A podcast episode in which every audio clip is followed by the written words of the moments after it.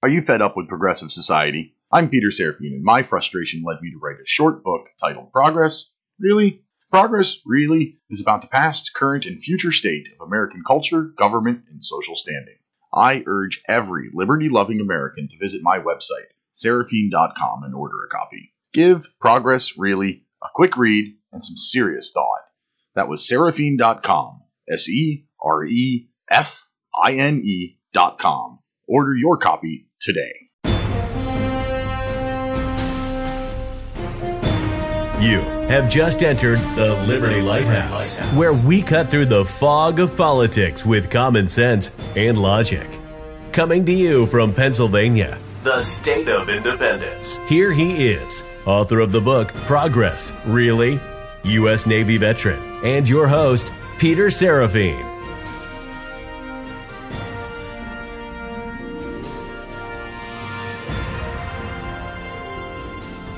Today, we're going to talk about the Electoral College.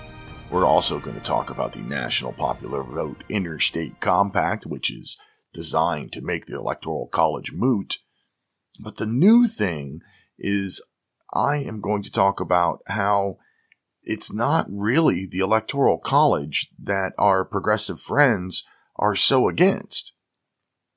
We're going to talk about what really is that problem. And for once, I don't usually do this, but this time I'm going to put forth a solution.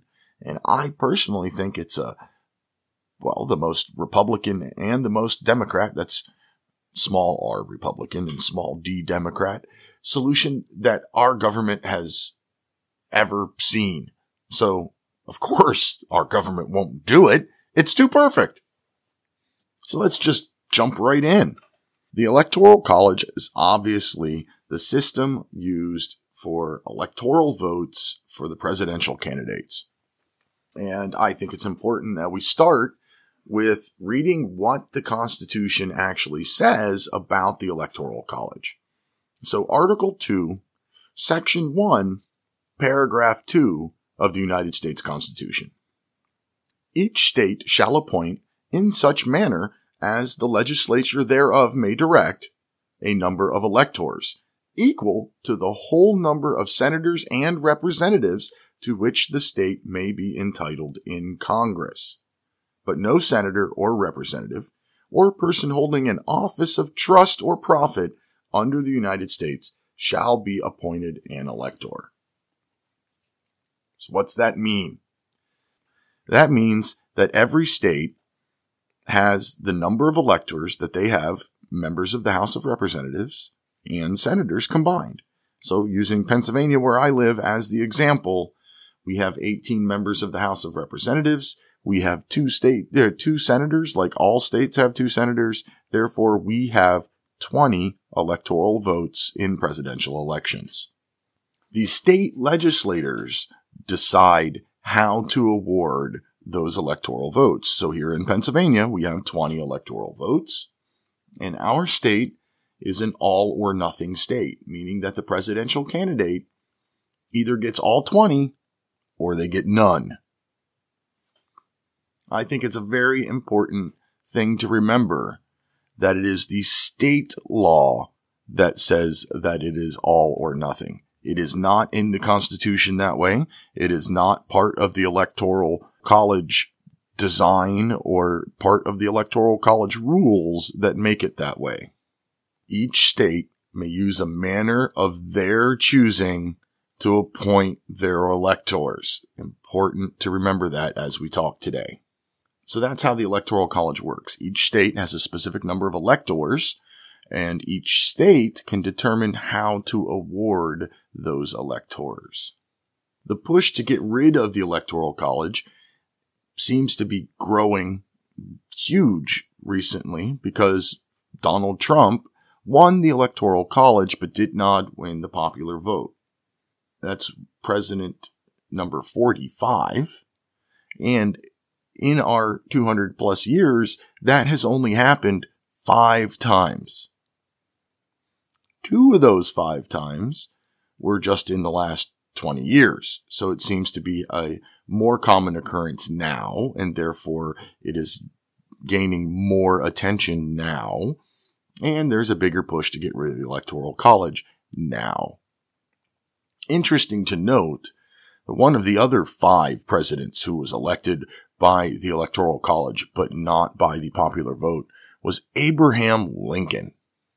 Can you imagine what today would look like if um, Abraham Lincoln hadn't been president? I wonder if the Civil War would have turned out the same way. Anyway, the National Popular Vote Interstate Compact is the big push right now to make the Electoral College moot.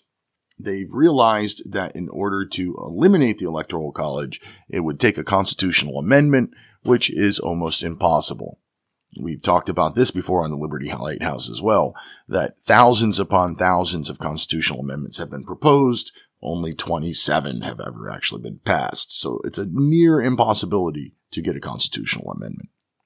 So our progressive friends have just found a way to work around it and try to make the electoral college moot.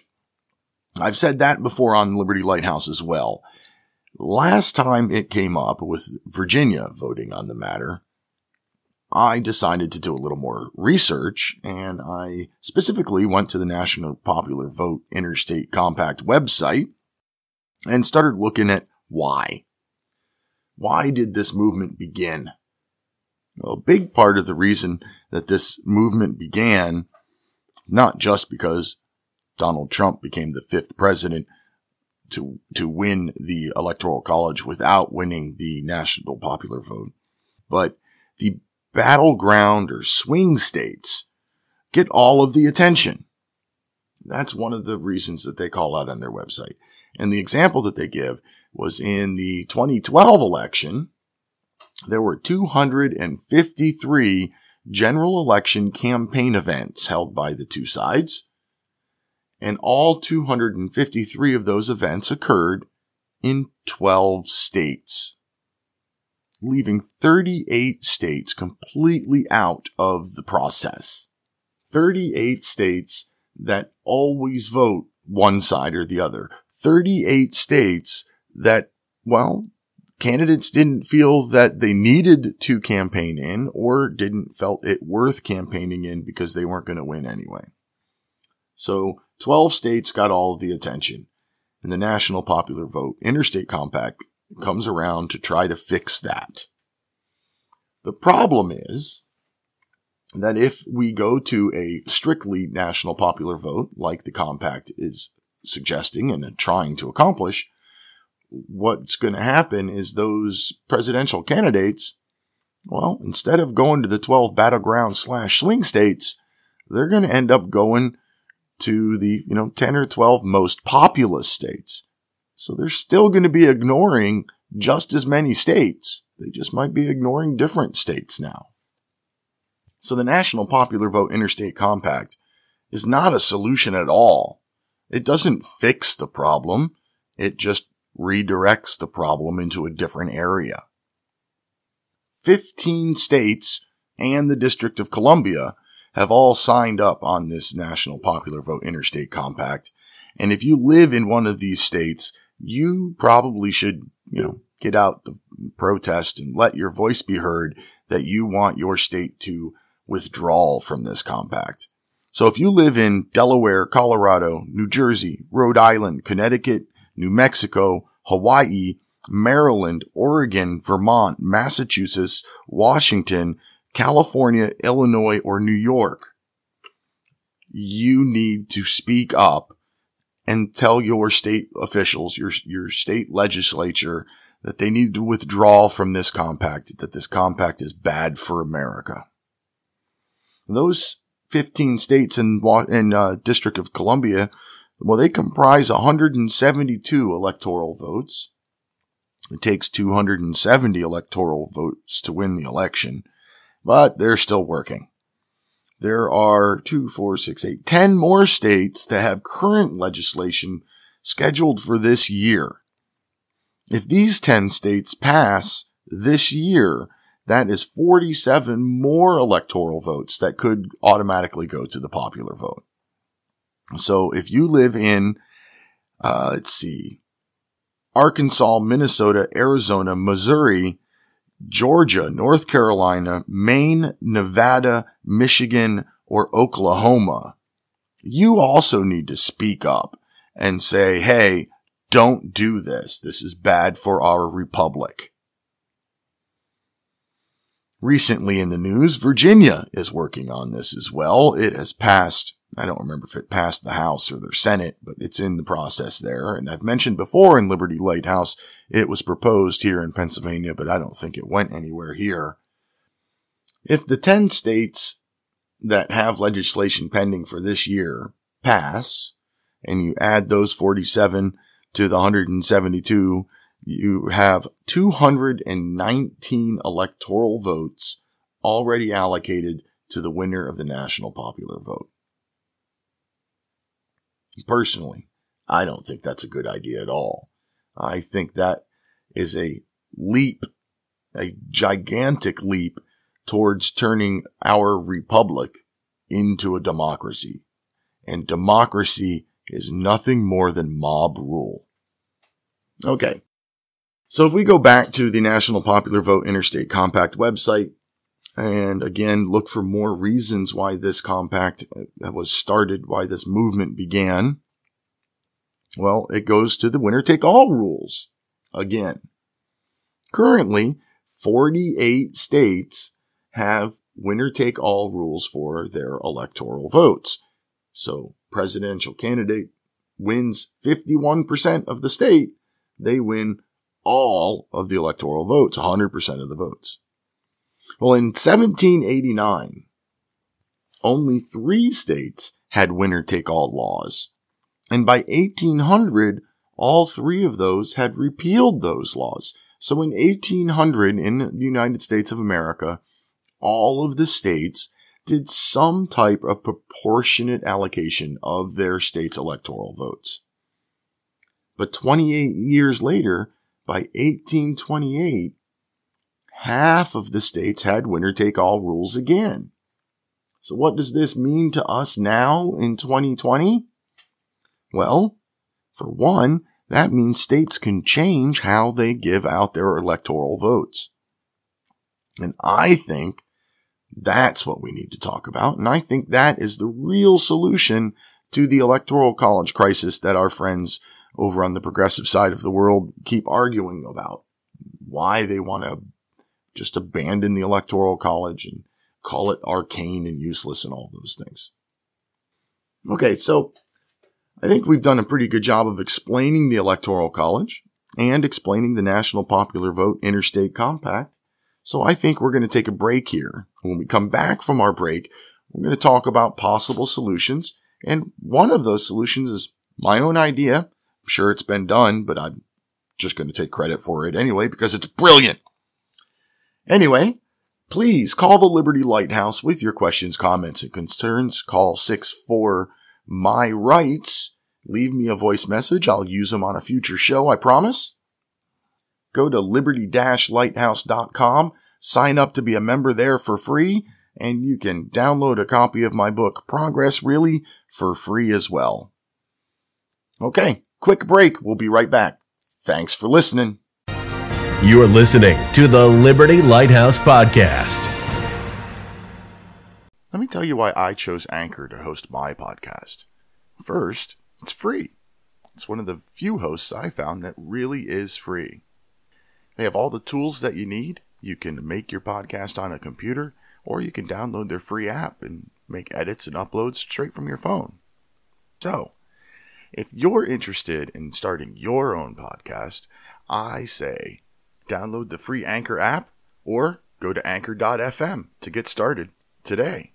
Welcome back. Thanks for sticking around listening to the Liberty Lighthouse with me, Peter Serafine. And if you really love this show, I appreciate that very much.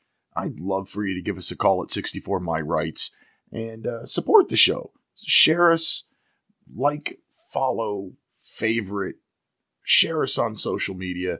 And if you love it, I mean, if you absolutely love Liberty Lighthouse, or if you have more money than you know what to do with, you could also click that sponsor the show link on Anchor or on liberty-lighthouse.com and uh, give us a little bit of your pocket change. We'd appreciate that, of course. But that's not why you're here. You're here because you like the dulcet sounds of my voice as I try to cut through some political fog. So let's keep that going. I said that when we came back, we were going to talk about possible solutions for the Electoral College and uh, for the National Popular Vote Interstate Compact. Well, I think step number one if you're in one of the states or the District of Columbia that has already passed National Popular Vote Interstate Compact, then step one would be lobby your government to repeal the National Popular Vote Interstate Compact. Get out of that agreement because we are a republic. And in order to remain a republic, our states have to continue to act and operate independently. And this compact, uh, well, it gets states to work together in a block. And I don't think that's quite right personally, but you know, that's just my opinion. Number two, if you're in one of the 10 states or more that is considering joining the National Popular Vote Interstate Compact, then you should probably lobby to make sure your state doesn't do that. You want to contact your state legislators and tell them your opinion. Tell them that they shouldn't be doing this. Number three, the third thing that we need to do is to lobby our states to not release the popular vote in their state until after the Electoral College votes. Absolutely nothing wrong with that. I don't see any reason that the popular vote in a state has to be released. So lobby your state to not release the popular vote. If the popular vote isn't released, then the National Popular Vote Compact can't be used until afterwards.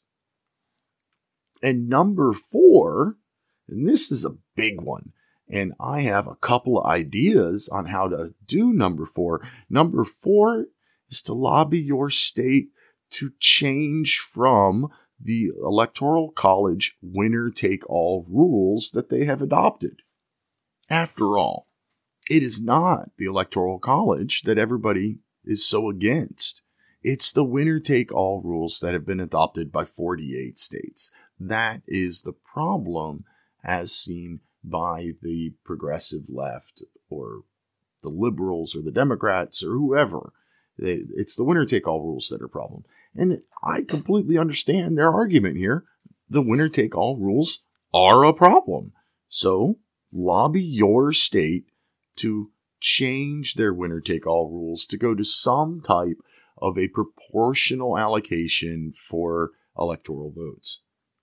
The easiest way would be to just divide your electoral votes by the popular vote. So if candidate A wins 60% of the popular vote in your state, then give them 60% of your electoral votes. I mean, that's pretty simple. That gets away from the winner take all. That makes every state worth visiting for a presidential candidate because they have a chance of winning something in any state. As the world sits right now with the winner take all rules, if you're the minority party in your state, why do you even bother to vote in a presidential election? If you're a conservative in California, what's your vote do for presidential elections? You know the state's going to go liberal. You know that they're going to pass and give all of their electoral votes to the liberal side. So why bother voting? And the same thing goes if you're a liberal in Texas.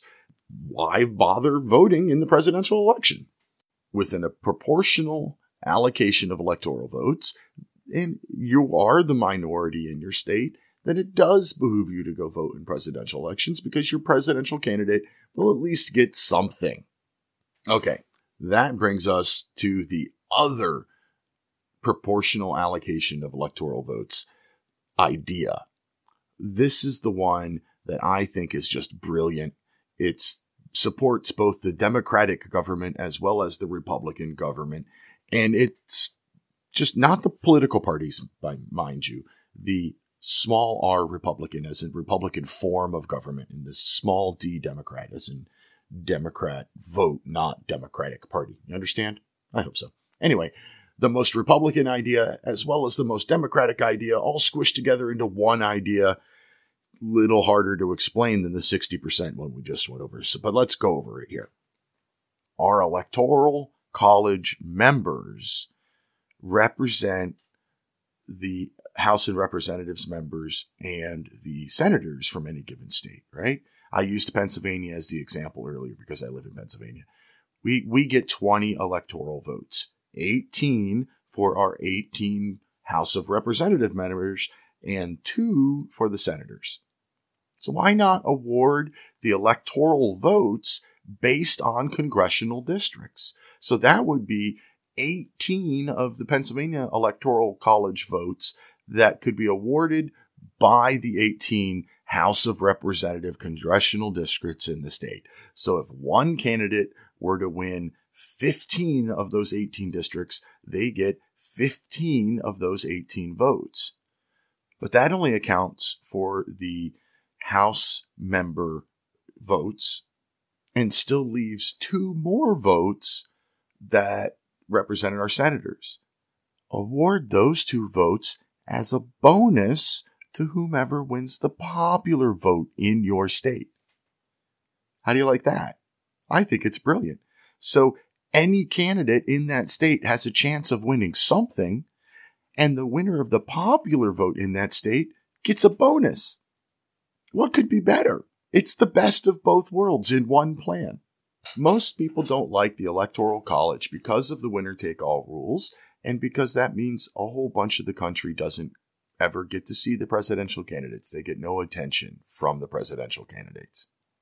I don't like the National Popular Vote Interstate Compact because any state who has joined this compact has said, screw you to the voters of their own state. Your vote doesn't matter. I don't give a rat's behind how you vote. We're going to give our electoral votes to the winner of the popular vote. Even if not one person in this state votes for that guy, that guy's still going to get our electoral votes because he or she won the national popular vote. And that's all that matters. Your vote doesn't matter. Screw you. Bah. The proposal I just gave, where you award electoral votes by congressional district and then give two bonus votes to the winner of the popular vote within that state, solves everybody's problems. It is it is Republican in that it is awarded by representation of representative districts. It is Democratic in that it rewards the popular vote as well. Honestly, I think it's the most perfect plan ever put forth in a government solution ever, which of course means that there will not be one single state in our country that uh, will adopt this plan because it's too easy it's too perfect.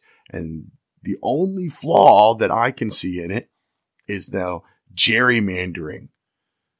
Cause gerrymandering can change, you know, who's going to win which districts, which is already a problem. You add the presidential electorate to that same gerrymandering problem.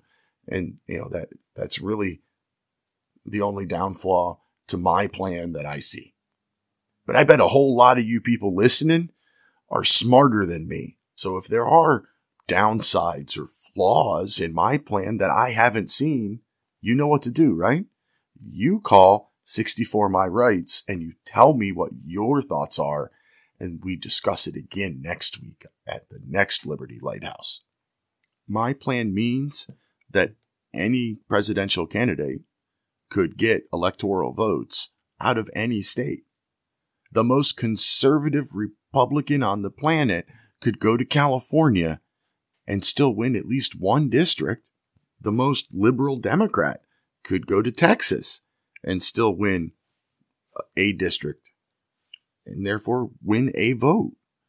And therefore, it's worth any president going to all 50 states to try to win their electoral votes. So my next step here is to contact one of my state representatives and see if maybe I can't get this put in the form of a bill and get it sponsored. And maybe Pennsylvania can lead the way in getting rid of the all or nothing electoral votes in our country and trying to get more and more states to go to a proportional allocation, which is far more fair to everyone involved. Again, like I said at the beginning, It's not the Electoral College that's the problem. The Electoral College is fine. It's the all or nothing laws that have been developed by 48 states. The all or nothing laws need to be changed. And you know who changes state laws? The people that live in those states. So get out and do something about it, folks. And that brings me to the last thing I really want to talk about today. And that was another article that I posted at libertylighthouse.com.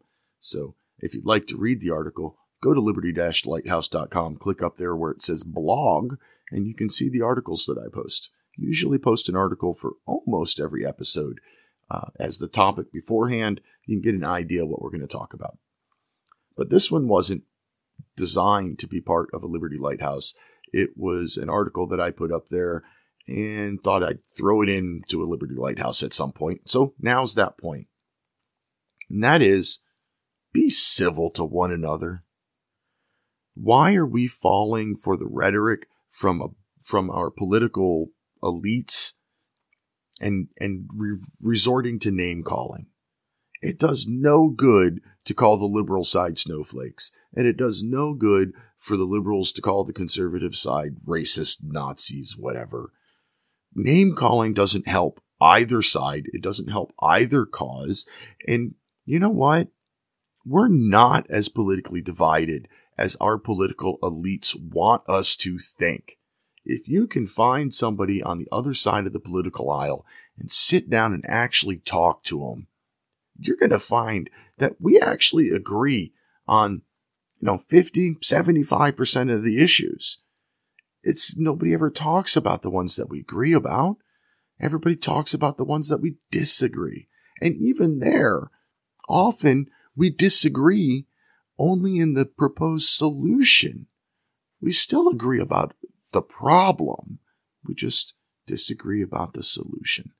So name calling doesn't do either side any good. And our political elites and our media elites, for some reason, are trying to force that divide in us. They're trying to separate we the people.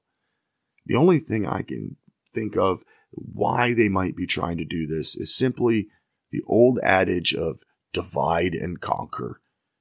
If we keep fighting amongst ourselves, we're not going to pay any attention to what those people are doing. And that is the problem. So, be civil to one another. I pointed out to both sides, if you're on the right and you start saying snowflake or liberal nut job, I'll correct you. If you're on the left and you start calling people names, I'll correct you too. This is not how politics is supposed to work. This is definitely not how society is supposed to work. So stop taking the bait from the political elites and the media elites. Stop hating your uh, the political opponents. They're your friends, your neighbors, your coworkers. Hating them does nobody any good. So when you're going out there to lobby your state about changing away from the winner take all rules of their electoral college, remember you're going to run into some opposition. Don't call them names. And that, my friends, that brings us to the end of today's episode of Liberty Lighthouse.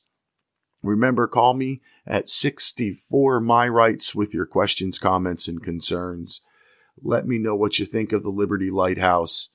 And I will be back next Friday, 6 p.m. for the latest installment of Liberty Lighthouse.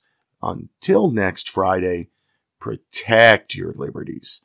Once they're gone, there's no getting them back. God bless America.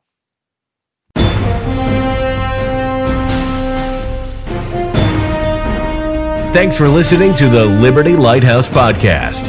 Be sure to sign up at liberty-lighthouse.com to download Peter's free ebook from the file share page. And don't forget to call 64 My Rights to leave comments for the show. That's 646 974 4487. If you enjoyed this podcast, tell a friend about Liberty Lighthouse. And wherever you listen, subscribe, rate, and leave a review. It's very much appreciated.